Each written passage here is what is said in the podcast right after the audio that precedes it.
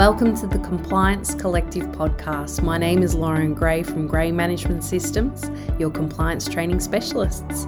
Our aim is to bring you updates, tips, and important information regarding all things compliance.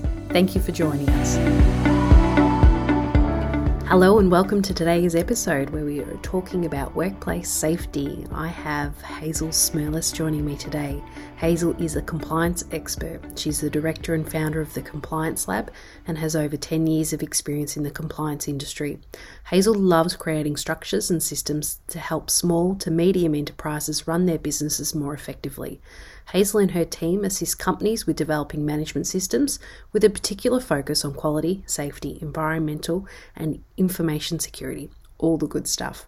Today, Hazel will join us to discuss how businesses and their staff can remain safe during COVID 19. Hazel, thank you for joining us today. Thanks for having me, Lauren. It's great to be here. Oh, that's that's okay. Um, Let's start. Let's talk about COVID 19. What impact has this had on business, workplace health, and safety? So, look, I think there has been a huge number of impacts to lots of businesses. Mm-hmm. But if we just look at the frame of safety, I think people now need to look at the risks associated with COVID 19 and managing that in their businesses.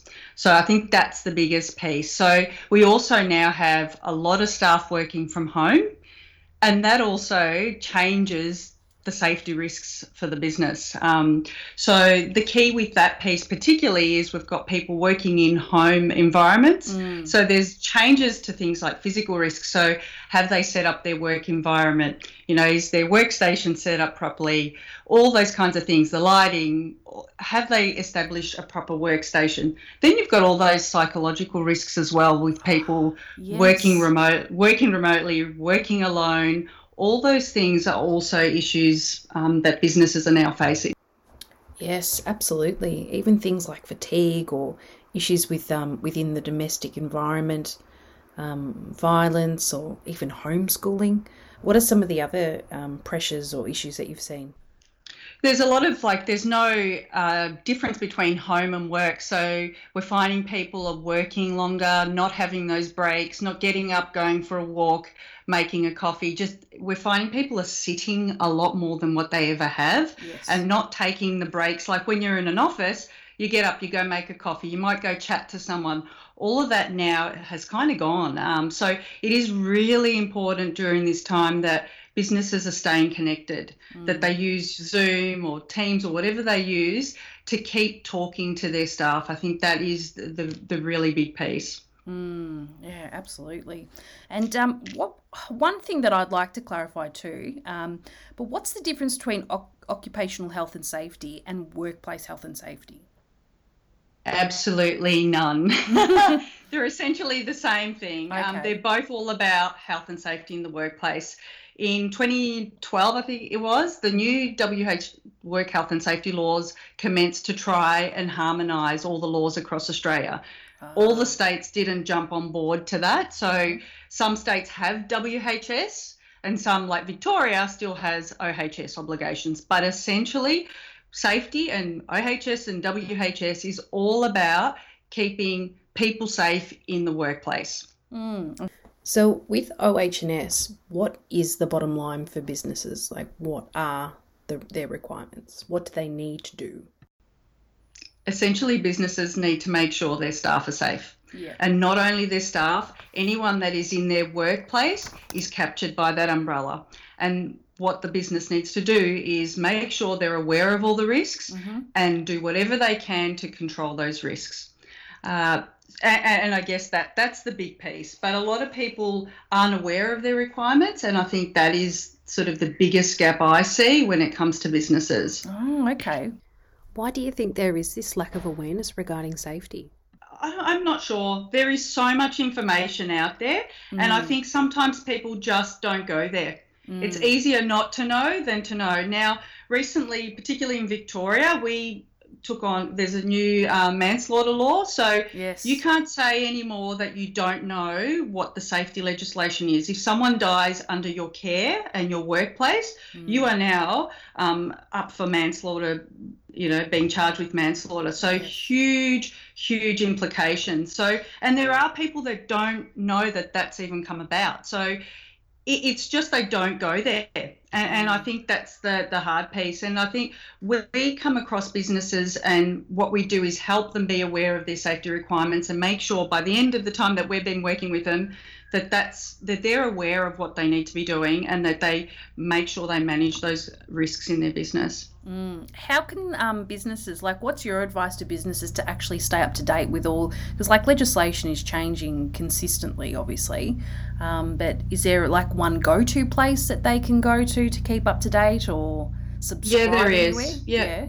Yeah, the Safe Work Australia Mm-hmm. awesome website. So even at the moment with all this COVID stuff, that is an, an awesome resource. So it has by industry what you could be doing and it breaks it down literally if you're in construction you can click on construction and it will tell you what you need to cover so and obviously each of the states within australia also have their own websites um, okay. in terms of WorkSafe WorkCover all those kinds of things so you can go to those websites and literally just type what you need and it will bring it up. But there's also a space where you could go, I'm in this industry, what's applicable to me? And it is all there. Yes, it can be overwhelming because there is a lot. Mm. Um, but you can also call these places as well. So they've all got um, like hotlines that you could call for extra information as well. That's a really helpful resource. What we're going to do is we'll pop that in the show notes, that website.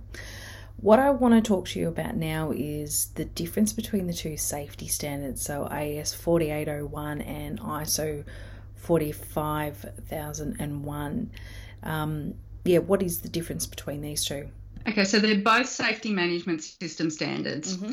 ISO 45000 is a reasonably new international standard on safety. Mm. So it took a long time to get an international standard worldwide accepted in terms of ISO. Mm. Um, now we have that. And that 45001 standard actually really well aligns itself with the quality management system standard of ISO 9001 yep. and even the and even the environmental one of 14001 so the structure of 45001 lines up beautifully against those other two standards mm. 4801 is an older standard um, it has been around for a while and it is only an Australian and New Zealand standard um, applicable to, mm. to us essentially.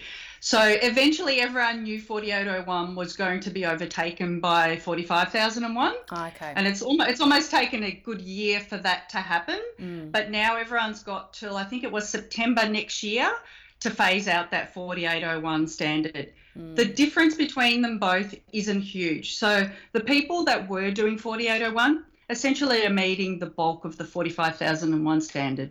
So mm. we really had an awesome base here in Australia. So people who were certified to 4801 really were doing a lot in terms of their safety. Mm, that's handy. Yeah. And so what about businesses that um, need to upgrade and, and move to the ISO um, standard? What what what's your advice with with that? How they would go about that, I suppose.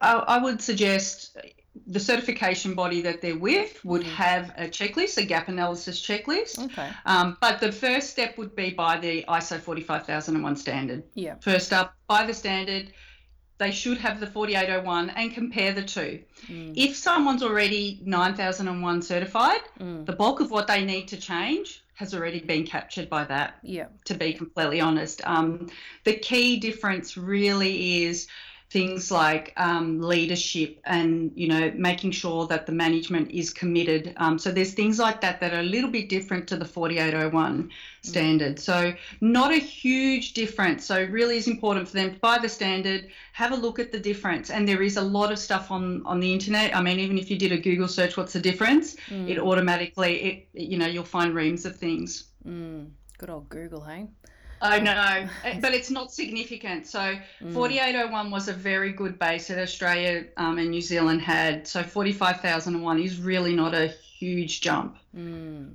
Okay. And why would companies go down the track of even bothered being certified to um, the ISO 40, 45001 standard? So I guess a lot of the times people head to the ISO space because there's a tender they need to meet. Mm-hmm. Uh, that is really the main driver I, I find. I don't, okay. you know, we find people come to us yeah. with the requirement. hey, I need this standard. How do I do it? But the real thing is, if you're putting in any system, you should be getting benefit from it. So, mm. my big thing when I tell people ticking a box is not what these standards are about. These should be making your business far more effective. For particularly if we're looking at 45,001, it should reduce your workplace incidents. Mm. It should reduce the cost of your insurance premiums. It mm. should create a health and safety culture in your business. Mm. Um, it should enforce um, that leadership commitment to safety. Um, it will assist you to also meet your legal and regulatory requirements because part of these standards, even 4801, is that you know what your requirements are. Mm. Big difference between 4801 and 45001 is that you now need to say, I understand my compliance requirements, but this is how I meet them. So you actually have to be quite aware of what the requirements are in terms of your legal obligation. Mm, definitely. and I think the big piece with all of this is it improves your staff morale. Um, mm-hmm. It definitely has an impact on the culture in your business if you show that commitment to safety. Mm. Obviously, there's also that that front that you know your reputation. It can be seen that you are certified. Someone's checking that you are doing as much as you can to be safe. Mm. So I think that they're the they're the main benefits of having mm. the ISO 45000 standard. And is any particular types of um, industry or um, businesses that you work with um, that uh, that do go down this the safety path? So, look, a lot of construction companies mm-hmm. and a lot of people that feed into that construction space. So, engineers, architects, um, obviously actual construction companies, painters. We've had loads of different businesses that feed into that construction pool.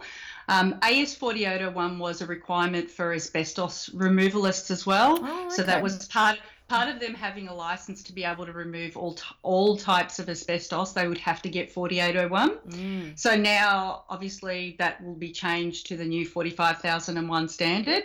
So some industries have it that you need to have this ISO certification to be able to do the work.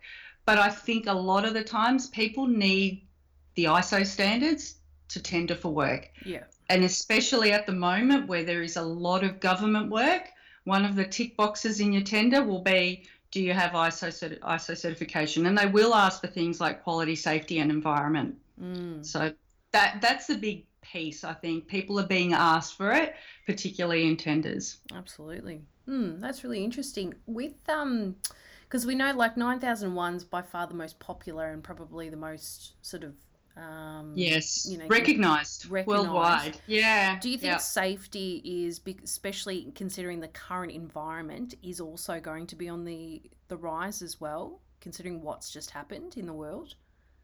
I think so. And the people who have these ISO systems have mm. an awesome base now to deal with all these things that are happening with yes. COVID, right? Yes. So they know they know their obligations. They have systems to look at incidents. They have systems to reduce their risk. So already they're implementing things based on what their system already has in it. Mm. So I think the big piece is being ISO certified for these businesses means that they can adapt, and I know I don't love that word either, or pivot and make sure that their system is actually capturing this COVID 19. And, and that's what we've been doing for a lot of businesses. We've been updating things like their risk registers. We've been making sure they've got a working from home policy.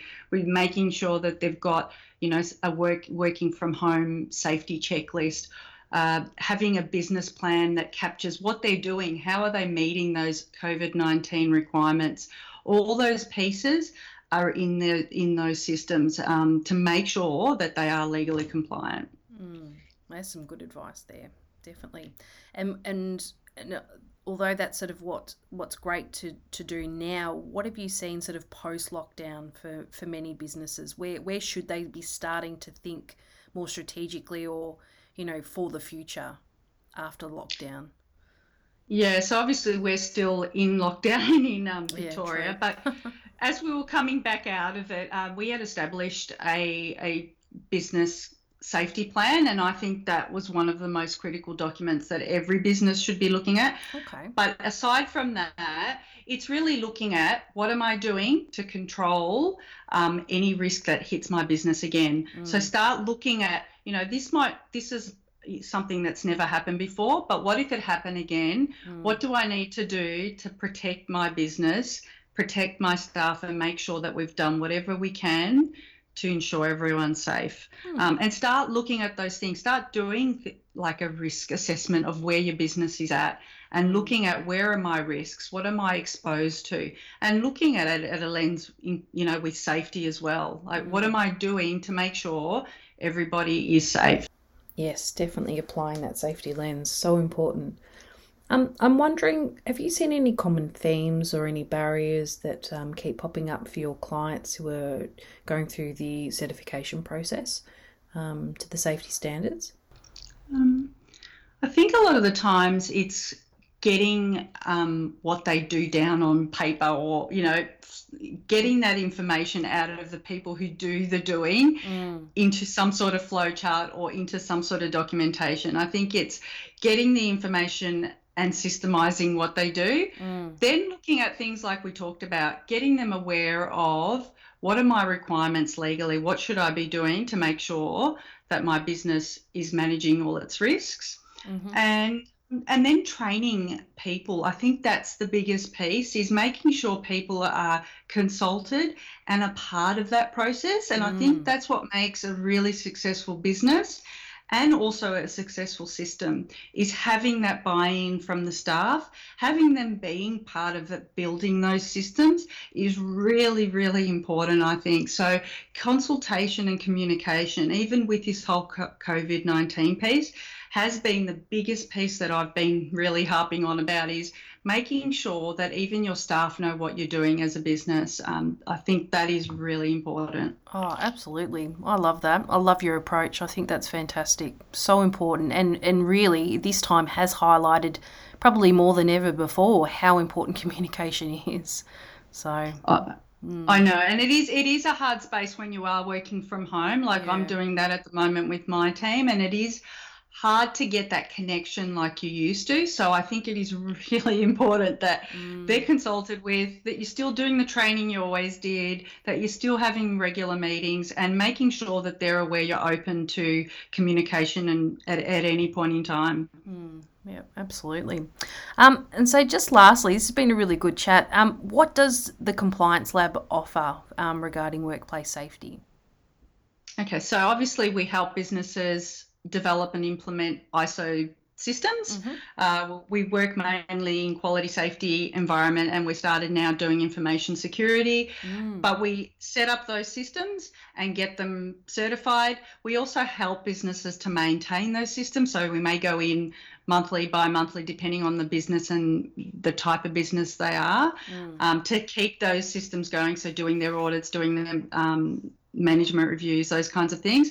But we can also go in um, and check people, like do a bit of a gap analysis and check that people are meeting their safety legal re- requirements, yes. like a bit of a gap analysis. But we also go to site. So we particularly do a lot of construction site audits to check that those construction sites are safe mm. and they're meeting their legal requirements as well. Mm. Oh, that's good. That's very interesting. Um, really interesting about information security, and I wish we had more time because I'd love to talk to you about more about that because that's another area. Such an important area, isn't it? Especially at the I minute. Know. Especially at the minute as well. That's sort of yeah been all the risks and the uh, threats that have been coming through um, during lockdown. Yeah, it's it's very unfortunate. It's huge. Yeah, I know. And I guess at the moment we're all on on our computers. We're all, you know, online. We're all on Zoom calls. You know, all these meetings are all happening online, which used to be remote. You know, or face to face, I should say. Absolutely. Yeah. Yeah. Oh, that's great. And um, Hazel, if anyone wanted to get in contact with you, what's the best way to do that?